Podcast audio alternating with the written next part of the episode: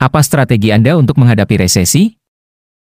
Sebagai seorang investor, saya akan berencana berhutang dan berbelanja dalam jumlah besar-besaran saat krisis terjadi. Ya, Anda tidak salah dengar.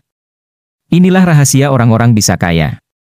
Begini, saat akan menghadapi resesi atau krisis jangan panik dan lebih giat lagi bekerja agar bisa menabung serta menyimpan cash dengan jumlah yang besar sebelum resesi atau krisis tersebut terjadi.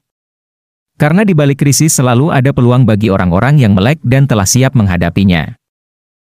Lalu akan dikemanakan uang dalam jumlah besar tersebut?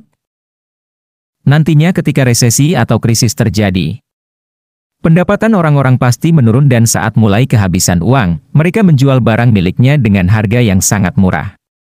Barang yang saya incar adalah sebuah aset seperti tanah, bangunan, serta surat berharga seperti saham.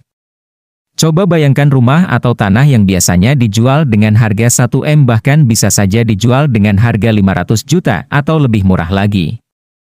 Di pasar saham pun terjadi aksi jual besar-besaran yang menimbulkan ketakutan dan kepanikan sehingga orang-orang yang tidak butuh uang pun akan melakukan aksi jual dan indeks akan menurun pada posisi terendah kurang lebih setara dengan posisi satu dekade. Sebelumnya, dan saat semua itu terjadi barulah saya akan membeli aset-aset tersebut dengan uang YG saya miliki dan hutang. Saya tidak perlu khawatir soal bunga karena suku bunganya pun pasti rendah. Pada kondisi ekonomi normal, aset-aset tersebut harganya akan kembali ke semula bahkan akan naik lagi ke harga YG lebih tinggi. Di sini Anda akan untung besar hanya dalam beberapa tahun dan terlahir sebagai orang kaya yang baru.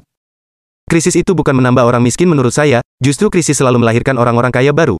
Takutlah saat semua orang serakah, dan serakahlah saat semua orang takut gelombang Warren Buffett.